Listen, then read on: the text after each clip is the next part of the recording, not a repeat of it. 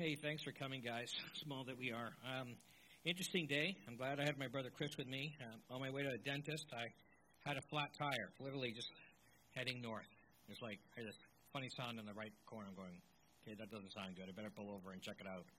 Usually I drive for about a few miles before I figure it out, figuring, ah, it'll fix itself. Never true. You hear a funny sound, pull over and get it checked out.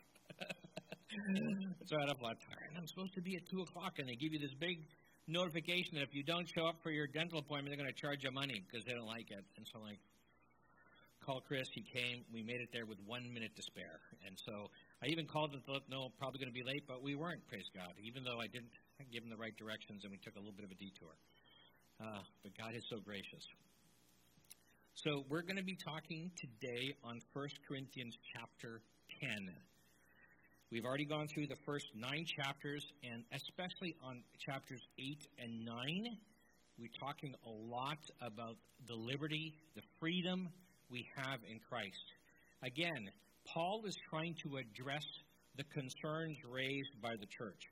So the church are the one who reached out to them saying, hey, how do we deal with this? What do we do here?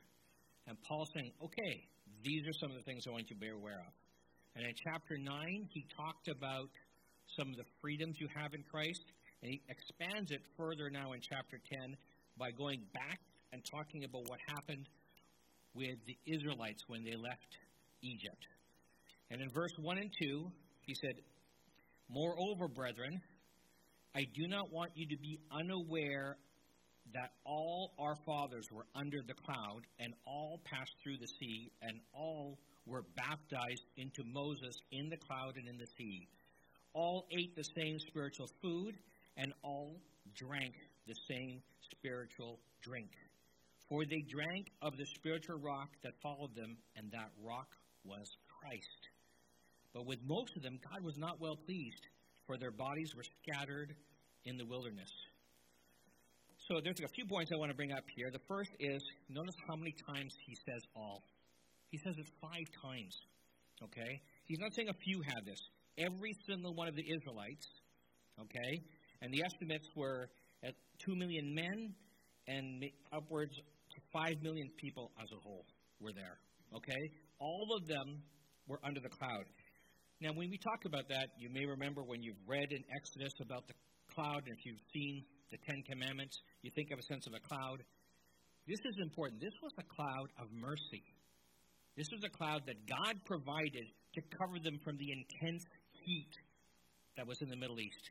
So they're covered. The whole nation was covered in this cloud that sheltered them from the heat during the day. But as in the desert, it can get cold and dark, dark and cold quickly at night. So in his same mercy, he provides a pillar of fire, both to light their way and also give them a heat source. Whenever the cloud moved, they moved. Okay? It's like, do I want to be in the heat or do I want to be over there in the cool? I'll go with the coolest. Okay? How do you move five million people? You know, it's not easy. Okay? They did that. They moved. God merciful, mercifully did that. And at night, He guided them the same thing. The fire where the heat source was, you moved with the fire. Okay? But they also say the cloud was another mercy. And the other mercy that it was, it was a form of protection. You see this huge pillar of cloud and you see this thing moving, it kept the enemies away. You see this huge pillar of fire, you knew there was something supernatural going on here. This was not something that just kind of happened. God provided supernatural protection. And He did that not for the normal 40 some days it would have taken for them to get to Egypt, to Israel, but for 40 years. 40 years. And the reason it's 40 years we're going to touch base on because of rebellion. 40 years he provided protection and favor. 40 years he kept them fed. 40 years he clothed them. You and I, most of us, have a huge wardrobe. Lots of clothes. I have too many, okay? Mainly I keep the smaller ones because I keep thinking I'm going to shrink back down to the, size. I need to get rid of it. Not there yet. But we keep, the point is, we have lots of clothes and stuff. They had the same outfit for 40 years, wearing the same shoes for 40 years. That truly is a miracle. We it's even hard to grasp that every day. Now, if you have a chance, like Brian and I did when we went to Ghana, when you go to other countries, they don't have very many clothes. They may have two, three outfits. Total. Total. One of them is a nice outfit they wear to church. And the other one's kind of a dirty outfit they work in, and the other one's kind of a semi outfit. Really not a lot. I've seen the kids there. They're wearing the same clothes over and over again. Okay, so why am I saying those things? I'm saying the Israelites were blessed. And Paul is telling the Corinthian church how blessed that they are. So he mentioned about all of them. All the blessings they had was they were all in the, the cloud. He also talked about all passed through the sea and all were baptized into Moses in the cloud and the sea. Why did he use the term baptized? Because the Old Testament, okay, has all the elements of the New Testament in it. The New Testament explains everything of the Old, and the Old contains all the elements of the New. Okay? And he's showing everything when you read, that's why when you read the Old Testament, you read it through the lens of understanding God's grace, His mercy, and His provision through Christ. When we're sharing in, to Jews about Jesus, we're looking through that same lens when we look through Isaiah in, in chapter 53 and we talk about the wounded Savior. We talk about somebody who was wounded for our transgression. The same principle applies. And so all these Israelites went through the Red Sea or Sea of Reeds Okay? And it was a form of baptism. They came out new at the other end. Now, most of us, our images, we think of this one massive parting of the water as they're going through. Some of the stuff that I've read said more likely, and the Hebrew perspective at that time, is there were 12, 12 partings, one for each tribe. There's 5 million people going through there. It needs to be a pretty big opening. It's, there were maybe 12. The point is, every single person walked through. Every single person received the blessing of the Lord. Every single person, when you go through it and you see this, you realize that this is something the Lord's grace and His provision have provided. Okay? And what Paul's trying to let them know is they had spiritual blessings back then, you have spiritual blessings back now. We have that baptism in Christ. And he wants to continually focus, as the Israelites had, that we need to, to remember where we came from. Remember what God has done for us. Okay? In Scripture, where we talk about we have been saved, we are being saved, and we will be saved. Okay? God's mercies are new each day. It is an ongoing relationship, an ongoing process. Okay? There is a moment, no question about it. But the point is, what God's asking us of each and every day, when we spend our quiet time, when we press into the Lord, He's asking us for that continual surrender, that continual gratitude, going, ah, thank you, Jesus, for saving me today. Let me live for you today, for what you've done. And so, as Paul's sharing with the Corinthian church, he's emphasizing the same point. And he, he says even further they ate the same spiritual food and drank the same spiritual drink. And so the Corinthian church, the same thing. They were given the same thing of Christ. They were taught the essential core teachings. Okay? It's not like they were unaware. Come on in. Come on in. You got a moment. Go ahead.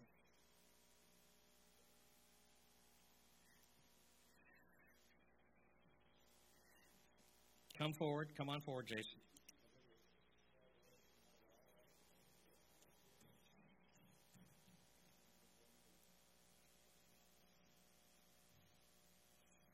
Okay.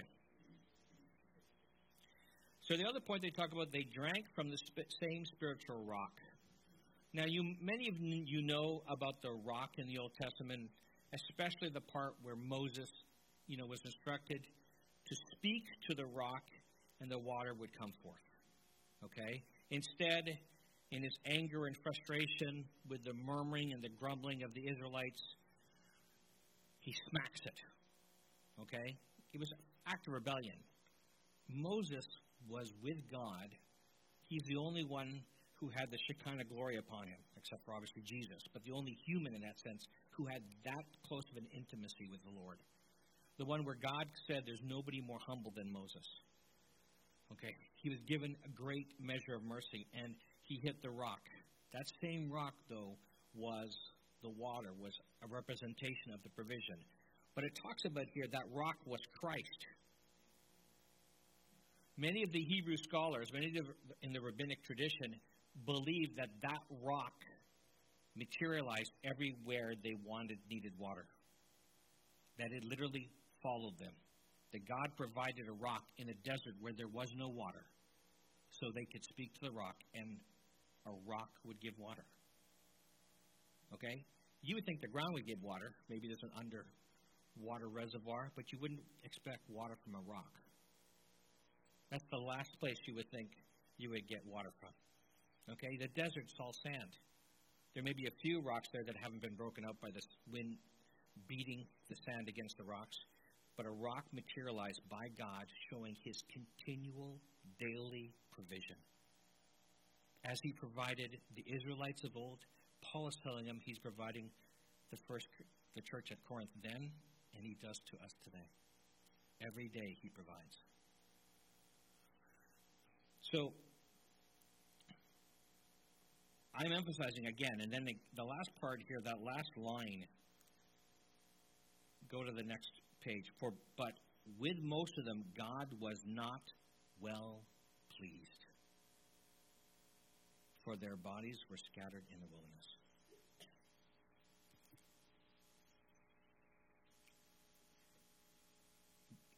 God has shown his mercy over and over again to these people.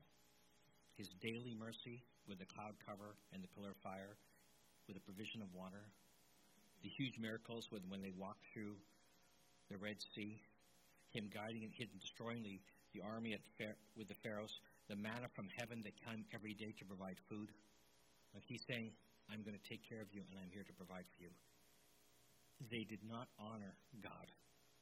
And because they, on, they dishonored him by their grumbling, by their rebellion, okay, and he talks more than that, they were scattered in the wilderness. Paul lets them know, to, Paul lets the Corinthian church know much the same thing that our degree, their degree of obedience of what they do, will either get the blessing of the Lord or the consequences of God.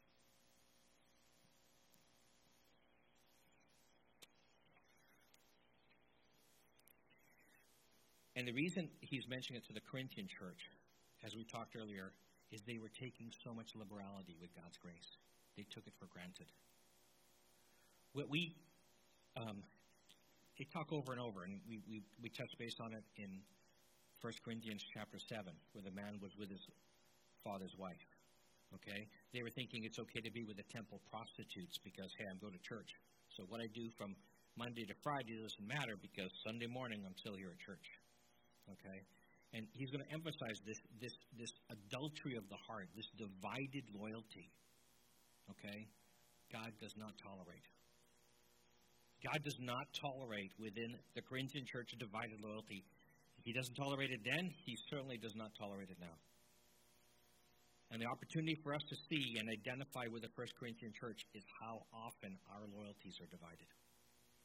How much we want to choose things of the world, thinking because I come to church, because I go to a believing church, because I've gone to Pure Life Ministries and Dead Care because I even spend a quiet time, that it's okay. It's not okay. Okay? It's not okay. Okay, we have to we, okay. We have to make a choice. It doesn't mean we're perfect, doesn't mean we're arrived, but it's not okay. Okay? The okay part is to be like Jesus. That's the only okay there is. The more and more we're like Jesus, the more okay we are. The less we're like Jesus, the less okay we are. Now, God's mercy is good. Just as He was merciful with the Israelites, He's merciful to us. Okay? He's not holding us under condemnation because we're not under condemnation for you when you're in Christ Jesus. But it's not okay. Okay? He forgives it. Okay? We can go to Him, we can repent, and He'll forgive us every day. He has it seems like a limitless supply of forgiveness for us. Certainly, limitless supply of compassion, of mercy that we can't imagine, the storehouses He has for us. But when He talks about in the Word, again, what is okay, He wants us to walk the path that shows that we're glorifying Him. And so, as He's talking to the First Corinthian church, Paul is saying the same thing. Yes, you have freedom with Christ yes, you're allowed to do so many things. And he says later, okay, All things permitted, but not all is beneficial. If you're going to remember something from this chapter, that's probably one of the major lines to remember. All things are permitted, but not everything is beneficial. And the metric, the standard to determine what's beneficial is first and foremost, does it glorify God? And second, is it a blessing for those around me? Not just is it good for me.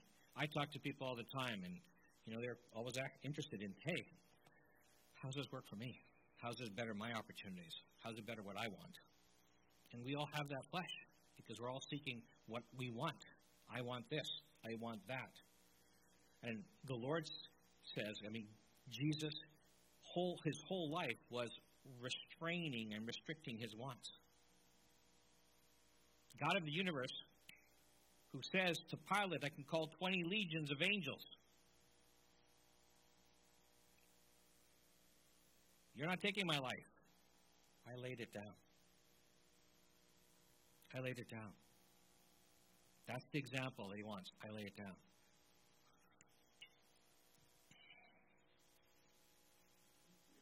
So, verses 6 to 10, it talks about avoiding Israel's bad example. Now, these things became our examples to the extent that we should not lust after evil things as they lusted, and do not become idolaters as were some of them. As is written, the people sat down to eat and drink and rose up to play, nor let us commit sexual immorality as some of them did, and in one day 23,000 fell. Nor let us tempt Christ, as some of them also tempted and were destroyed by serpents, nor complain, as some of them also complained and were destroyed by the destroyer.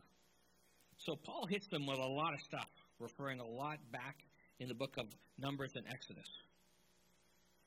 Okay, in Exodus 32, verses 1 to 6, and Numbers 25 to 1 to 3, God talks at length about how the Israelites gave themselves to idolatry. And Paul was admonishing the First Corinthian church that you can be chasing after the same thing. It's the same thing that we do. We can chase after the idol of security, of self sufficiency, of self of materialism, of success. Yes. Certainly. Exodus 32, 1 to 6. Numbers 25, 1 to 3 in that expression, he talks about that. It says, rose up to play. That's a euphemism for them going into revelry, and uh, it's like an orgy in the worst sense of the word. Okay? And you may have seen that from Ten Commandments where they were kind of going kind of crazy when Moses was up on the mountain. He was like that. Multiple fold. Okay? It was gross sin.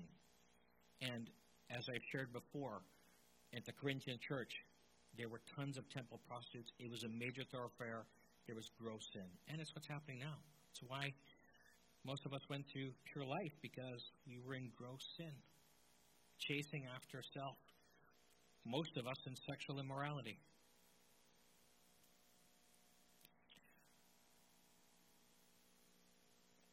So he also mentions in um,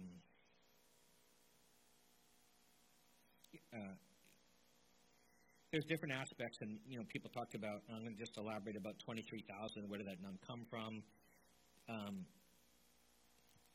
there's one passage where 3,000 men, and some say there's uncounted were women. There's another passage where 22,000 died, uh, or 24,000 died uh, total from judgment against the Lord in the Old Testament but this is 23,000 one day. The reason I'm mentioning those things are I don't want you to be caught up with the details of the numbers.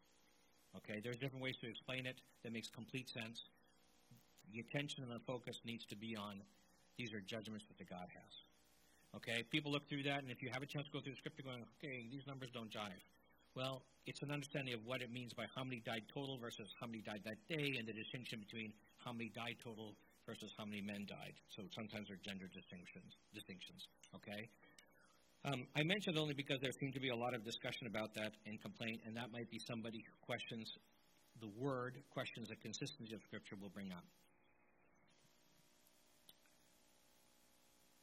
the other aspect is look Num- Numbers chapter 21, verses 4 to 9, where God sent fiery serpents among the people.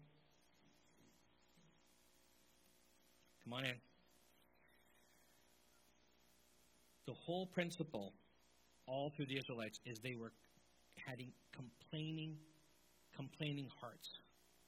We talked over and over, and if you've listened to one of the messages in Pure Life, I talked about grumbling and complaining series. I had that when I went through. The critical spirit, if we're always judging and thinking, and you know, those of us who see things, some of us think, hey, I know how to do things better. Who's ever had a critical spirit? Yeah. All of us. God condemned them with fiery serpents because of critical spirit, because of that complaining of not trusting the Lord. How much more judgment should we be when we don't trust God? We're not because we operate under grace. Praise God. Okay? We're not because there's no condemnation. Praise God. The point of saying is not that I want you to feel bad about yourself. I want you to understand how good God's grace is that He does it, but to let you know, hey, this is what God says. This is what He wants of us. This, this Jesus didn't complain and grumble.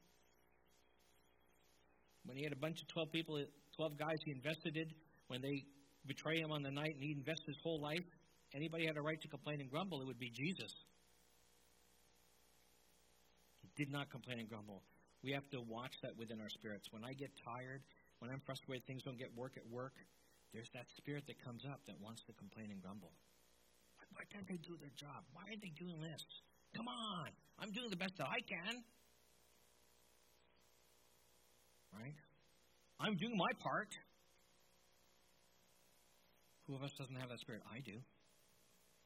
So easy to point the finger at others and accuse them, especially those in positions of leadership over us. Well, why don't they help? I hear it all the time. Well, they just sit around and make decisions. They don't help us. We're in the trenches doing the work. Like the guys in the army complained about the generals. Okay? The principle is we don't know all the things that are going on. We don't understand the whole picture. We can just see the trees in front of us and don't have that perspective. But more importantly, it's the same thing with God. God's orchestrating everything. Nothing is happening by accident by God. I'm not here in front of you by accident. You're not here sitting down by accident. It's not God going, oh, I didn't anticipate that. That wasn't in the plan, so we're going to have to make some quick adjustments. Let's get some more food out here. Let's get ready. It doesn't happen with God. Okay? Not everything is specifically detailed or prescribed that God's saying it's going to be, because God's gracious on that. But nothing happens as a surprise to God. Let me say that again. Nothing happens as a surprise to God. He consistently knows every single possibility, every permutation, every conceivable way. Everything. And he's that good. If we can grasp that he knows everything and he is that good, then we can walk in that, trusting that, not depending on what we see but depending on faith with Him that He'll provide the way. That will give us the greatest freedom and joy. That will give us the greatest freedom of joy because it will be our driving motivator to help us to walk to what He wants us to do.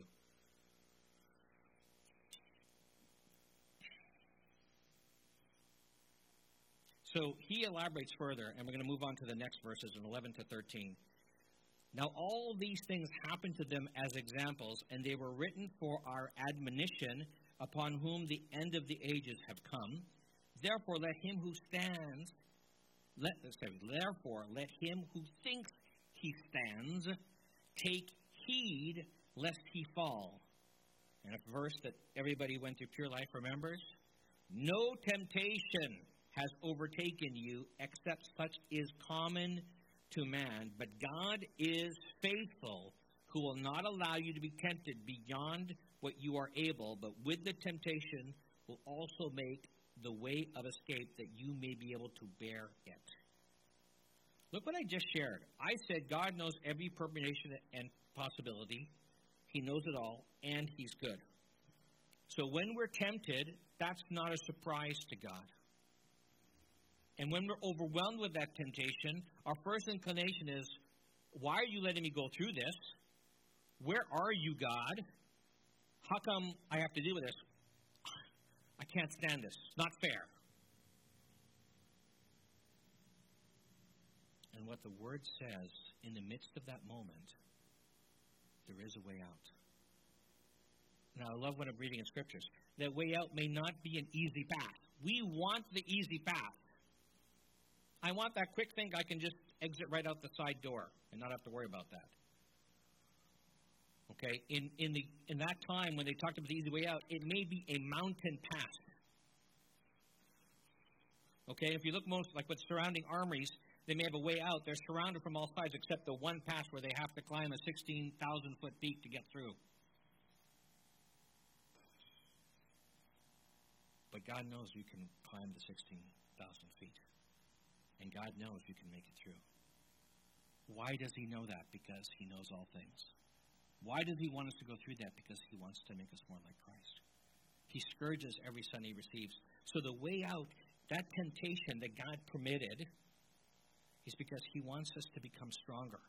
Like that African proverb, make their back stronger to bear through trial we in our culture thinks that we shouldn't have suffering. We want comfort. God is our comfort, but our situation is not. And if our situation gets too comfortable, he's probably going to upset the apple cart. Why? Because we can become more dependent on him. Why? Because we can realize that when we're comfortable, we, we don't want to pursue Jesus. I know when I'm comfortable and things are going my way, I'm less inclined to pursue God. It's in the trials that I've gone through that have made me chase after Jesus. I wish it was just enjoying. I can now enjoy as well, but I know sometimes it's been in the greatest trials that I've had the greatest breakthroughs. It's in that great suffering that He wants. So, in that trial, God knows, just like He did with Job, just like He did with Moses, just like He did with Elijah, just like He did with with Joseph, with Jacob, all through the Old Testament, trial upon trial upon trial, because he wanted them to press into him, to depend upon him, to think about him, of what he wants. Instead of this is what I want, this is what I think, and I want God to bless it, there's an opportunity for us to go, okay, God, what do you want? Your will, not my will. What do you want? What does that look like? I don't know. I really want to do what you want because I really know that's the best for me. And it is. It is the best for us. What He wants is the best for us. How do we remember that moment by moment and actually put it into practice?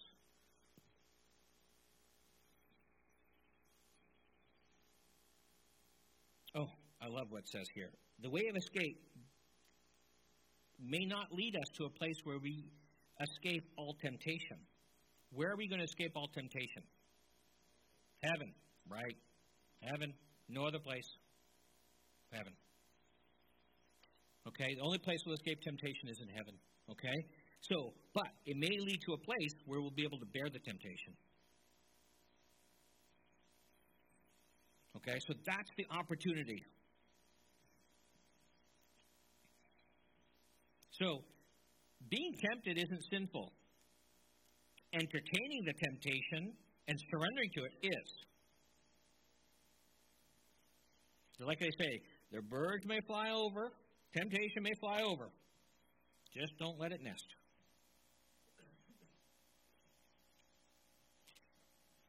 Now, you have to realize we also have an adversary. There's an enemy. Our flesh is a problem, the world's a problem, we also have an enemy. An enemy will condemn us and say, You were tempted. What kind of Christian are you? You were tempted. Okay?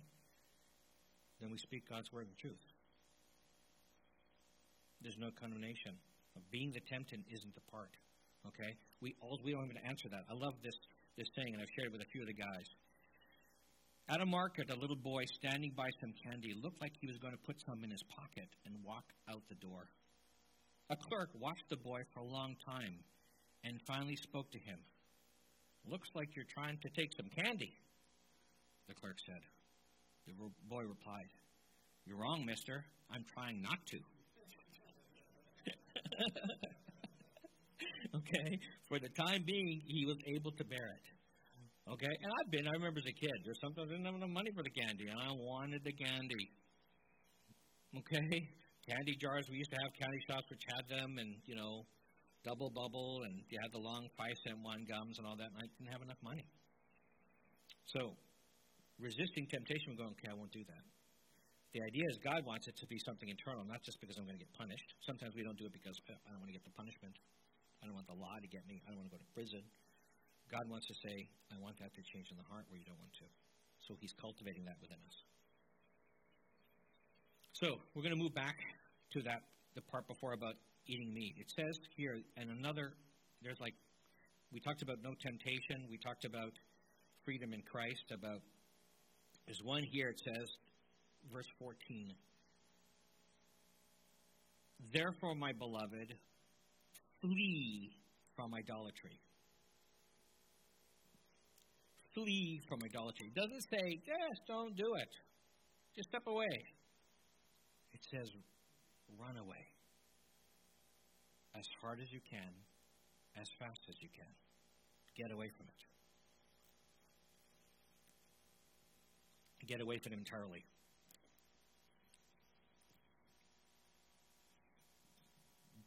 So, at that time, he's referring to the pagan temples. Giving you a little bit more context there. We talked before about the meat of the temple. So, Corinth being a major thoroughfare, there were tons of pagan temples. He's already told them, hey, don't hang with the prostitutes, don't be indulged with that thing. And they're going, can I eat the meat? And he says, okay, there's freedom and there's liberality. You can eat some things. But he's saying here, you have to watch what that freedom really means. Your freedom means you're allowed to do some things as long as what? Glorifies God, doesn't make your brother stumble. Okay? Glorify God doesn't make your brother stumble. So that's the metric that we need to look at when we do things. We sometimes think, well, it's my brother stumbling. Well, that's his problem. If his faith's not strong enough, that's on him. That is not the walk of a Christian. Maybe walk with somebody else, but if you're a Christ follower, we have to consider that because that's what Jesus did for us. That's everything, the whole principle is living for others. That's why we're still here. Why not die and go to heaven right away? Why are we still here? We're here for the benefit of others. God being glorified, changing us to make us more like Jesus, but also for the benefit of others.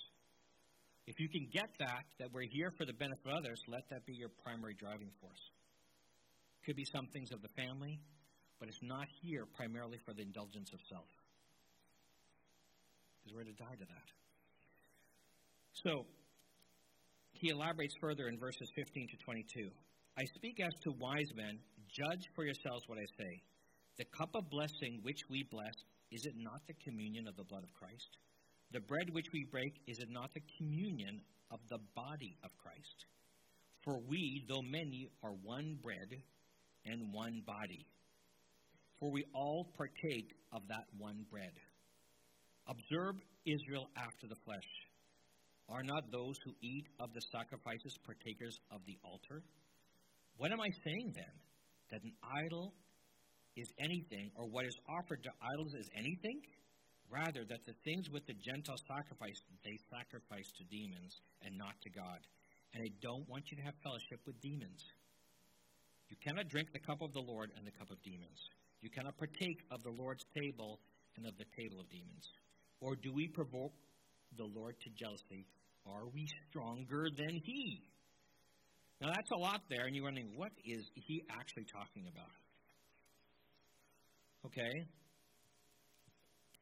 When we join with Christ, when we're in the body together and we're doing everything we're doing is for the Lord. If you're out and some and you know there's meat sold and it happens to be for idolatry, somebody told you after the fact it was used in the temple and you didn't know about it, that's not a problem. You can freely eat it. Now, you know about it and your brother's doing it, it's an issue you're not to eat it because your freedom doesn't mean you're to make a, be a stumbling block to your brother. But if you go to a temple and you go to something, so I don't go to Hindu temples to eat. I was raised Hindu. My parents did some of that. I've been to some, even after as I profess Christ, but that's really some, not something I can partake. When I go to India, I don't go to Hindu temples and go in to partake in that because that's food, that's sacrifice to idols. The same thing for us, the choice that we have is when we go to some place and it's done for the exaltation of self and the idols of this world, and we engage in that part just to partake in it, that's not what he's telling us to do. Because when we do that, we're basically being adulterers to God. God wants all of our love and affection. God wants all of our love and affection. As we love Him and He loves us, He loves through us to love others. So there's an abundance. When we love God wholly, His love overflows in and through us to be a blessing to others. To love others in a way that we really don't know what love is. And we'll talk about that when we get to 1 Corinthians 13. We don't really know what love is, but God's love flows through us to love others through the love of Christ, which is a far greater love than what any human can do, give. When we can take hold of that and get the love of Christ in and through us, then we can really be a blessing. And so God's jealous. It says there, He's a jealous God. Why is He a jealous God? I thought He was good. Can a good God be jealous? Yes. Because He's jealous for righteousness, because He's jealous for purity, because He's jealous for real, sincere love. And He wants nothing less. He expects that and wants that. God didn't accept us to Him that He takes us because we are sinners. God doesn't accept us because we are sinners. God accepts us in spite of the fact that we're sinners. Only by appropriating the blood of Christ, which washes us, when we adopt that within us and it washes us, can we be clean. So when God sees us, he sees Jesus. In each moment, when he sees us, he sees Jesus. Right now, when he looks at us, he sees Jesus. I don't know about you, but most of the time, I'm not that much like Jesus.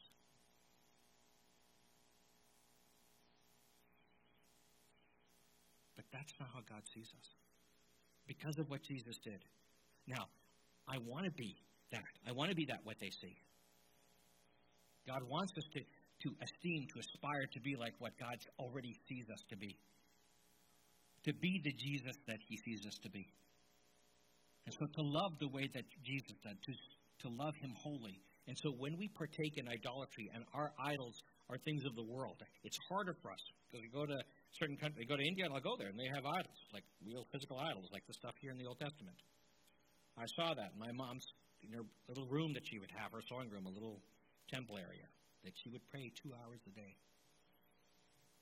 Nodding and doing. I've seen people do that. But the idol we have to go is the things of the flesh, and that's where we have to go. What are those things the world esteems and values that are clearly not of God? That's an idol. If we chase after things of the world that are not of the Word, that can become an idol, even for each of us. And God says you have to flee the idols. Flee those things. Some of the things that you really want to. Some of it's our electronic devices. I know if I do. We all do. We all look at that. You can't go into a room now without somebody on their devices looking at things. That knowledge can be an idol. That's a big one for me. Wanting to learn more and more about lots of different things. Hard for me to surrender that one. That's a, I like that knowledge. Need to know, want to know, learning. I'll ask questions so I can learn. Those are things that God, you have to ask God to expose within your heart to see, hey, what am I to flee?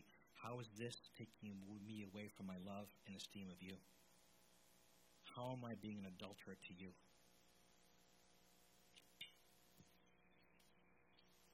So he's saying that idolatry that they did then physically was to demons, but really, when you look at it, the prince of this world is ruled by Satan. All the things that are the kingdoms of this world are under his dominion. That's demons. So chasing some things of the world that we want to have can be of demons. You just have to be sensitive to that to know that. And how sometimes you may not be able to see in yourself. Fortunately, we live in a good community where people will point out to you. I've had that done to me. Maybe when I don't always want to hear it, but that's okay. Because we need to hear it.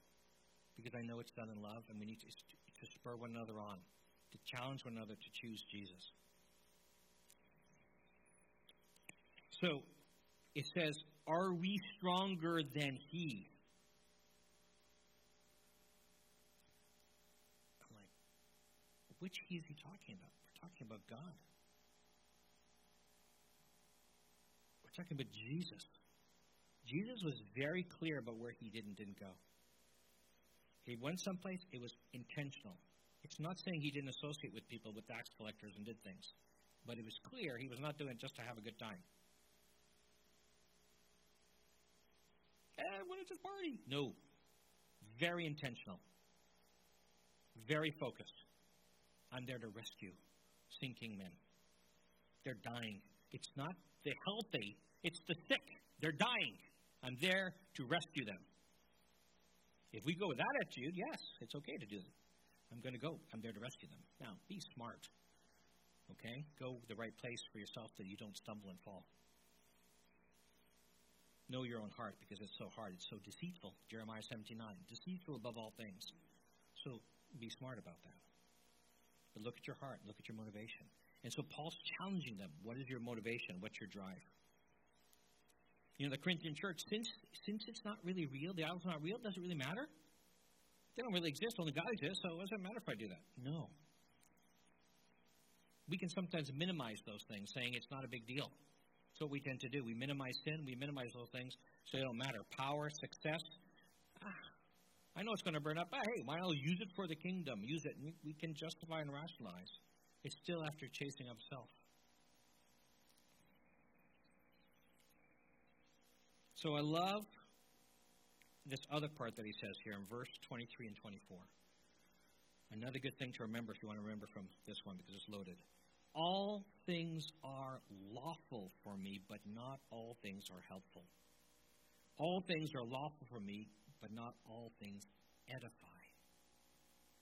Let no one seek his own, but each one the other's well being.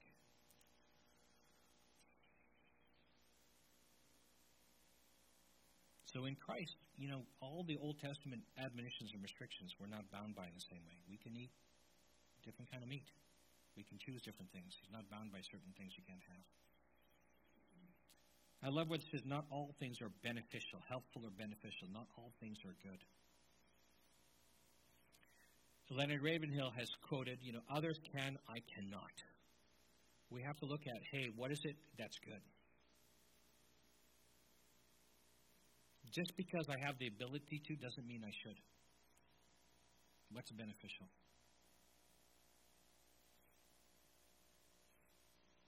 What do we want to buy? We want to buy, especially us material things. Ah, I can buy that. I can afford that. Yeah, I'll buy it. I'm guilty of that. And the challenge is, is that beneficial?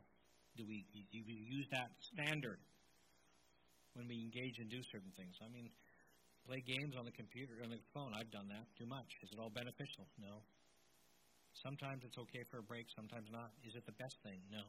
God's saying, hey, what's the best? Now, we're not here under condemnation, so I don't want you to feel like just because you did, you did something wrong, okay, you're a terrible person and that's it. You can't walk as a Christian. No. His mercies are new every day. Notice it and go home. I did that because I wanted to, not because Christ was the reason. Okay, God, help me to do think I need you to help change my heart. I need you to help me. I'm going to do my part. You're going to do that part. Hey, what do I need to do next? Find out those things. If you find it's a recurrent pattern, what do you need to disrupt those things that you can make other choices? Maybe you need some mercy and help somebody else out.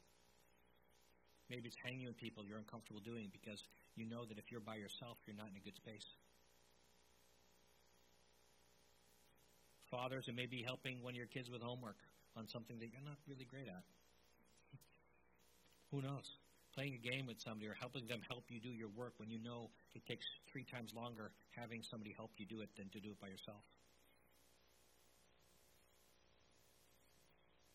These are the challenges the Lord wants. And the question for us is are we willing to take hold of that and press into that?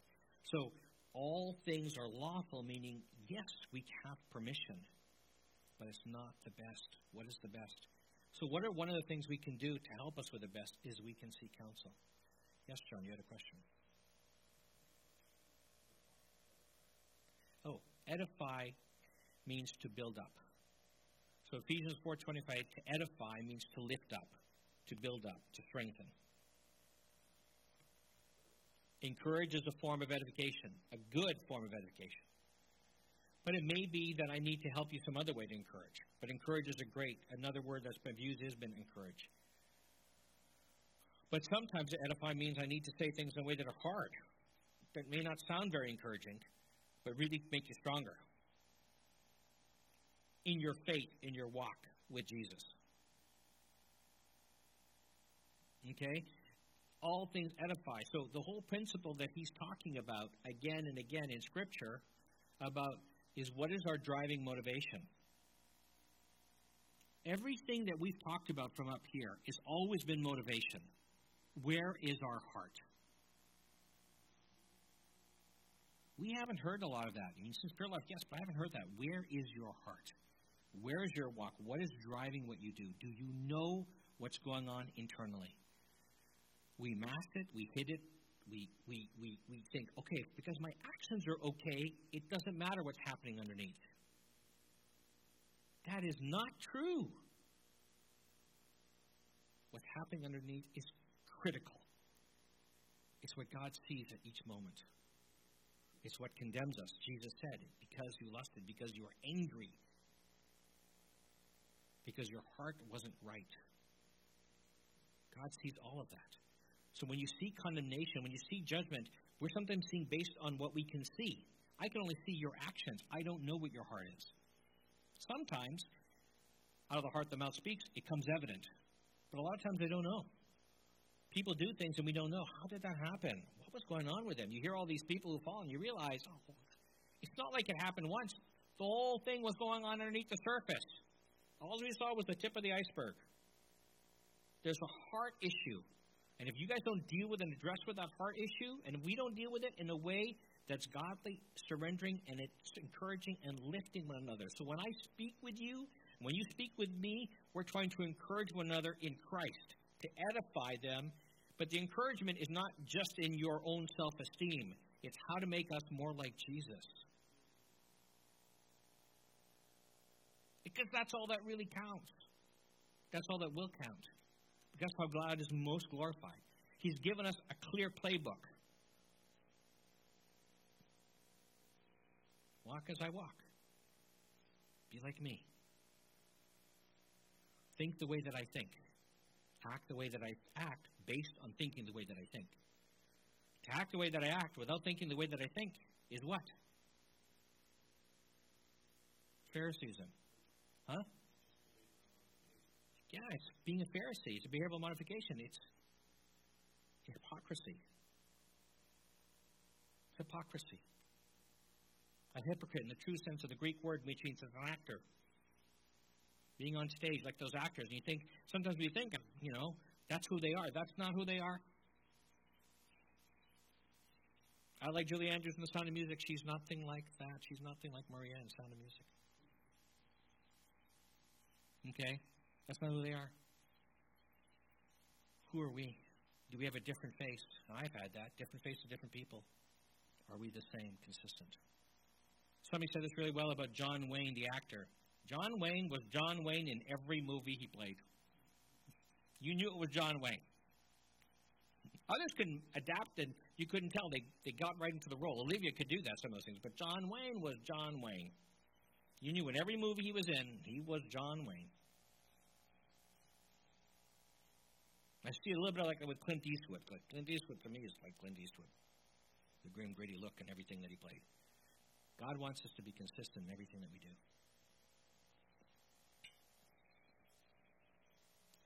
So, the question isn't what's the harm to me to doing that? It's not that bad. It's just a little bit. It's okay. The question should be what good is it for me to do it?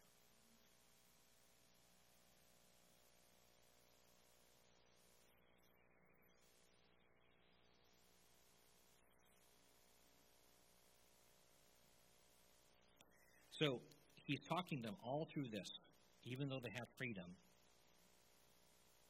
even though they have rights, that their rights are really secondary. It's not about our rights. I have a right to this, I have a right to that. Those of us who've gone through like in pure life, you realize their rights don't really matter that much. One things they're teaching you over and over again is to go low. What that really means is humble yourself so that what your thoughts and your will and your rights are are not the primary motivator. The question for us afterwards, now that we have that, it's a challenge. When we get out, we think, okay, I'm free now. I can do what I want. We have to have the right wants. And what God's giving us a chance in Word is have the wants that He wants. And if we have the right wants, if our heart is right, we'll be richly rewarded here and in heaven. It's not even about the actions. The actions will flow out of the right heart. Where's the right heart? You may have the right heart and just be, you know, washing dishes like Brother Lawrence did. Not get to do where things are, and then your words are written down. You may be a tent maker and going around to different places like Paul did. May not be able to do a lot. He said, you know, I baptized a few of you. House of Stephanas, a few people at the beginning of First, First Corinthians chapter 1. He didn't say, I didn't do a lot of that. It's not about the productivity. It's about the relationship. Okay, so the last part here Eat whatever is sold in the meat market, asking no questions for consciousness sake, for conscience sake. For the earth is the Lord's and all its fullness. If any of those who do not believe invites you to dinner and you desire to go, eat whatever is set before you, asking no questions for conscience sake. But if anyone says to you, Hey, this was offered to idols, do not eat it, for the sake of the one who told you, and for conscience sake, for the earth is the Lord and all its fullness. Conscience, I say, not your own, but that of the other. For why is my liberty judged by another man's conscience? But if I partake with thanks, why am I evil spoken of for the food for which I give thanks? He's elaborating further what we just talked about already. He's basically saying if you don't know and you eat, it's okay because you were acting with the right heart. But if you know, then don't eat. Not just because you can still eat. He's saying, technically, yes, you know where it is. You can eat, but you don't want to do it if he says it's been offered to idols because you don't want to make sure that it's a stumbling block for them. So if you have something and they happen to use an alcohol to flambe it and there's alcohol in it and you didn't know when you ate it, that's not wrong. But if it says, hey, we put booze in that thing, don't eat it. It's a stumbling block. That's a practical example for now. Does that make sense? Oh, alcohol. Yeah, I'll have it. No because that could make the person stumble. That's the point he's saying is you have freedom in conscience, but where's your heart with it? What's your motivation? Your own self gratification or the benefit of others and the glory of God? So, we talked about a few points, the whole thing, and we'll get more into it next week a little bit in 1 Corinthians 11. But the whole point that Paul's telling the Corinthian church is your attention and focus should be for the glory of God and benefit of others. You have freedoms, but always ask yourself the question is this the best thing for me or not? Is this the best for others around me? Does this bring the, best, the greatest glory to God?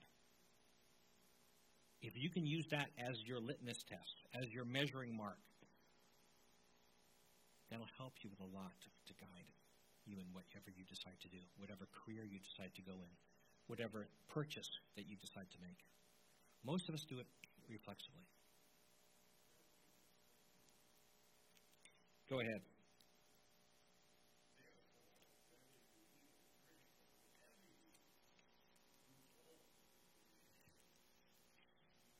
There you go. Whatever you do, do it all for the glory of God.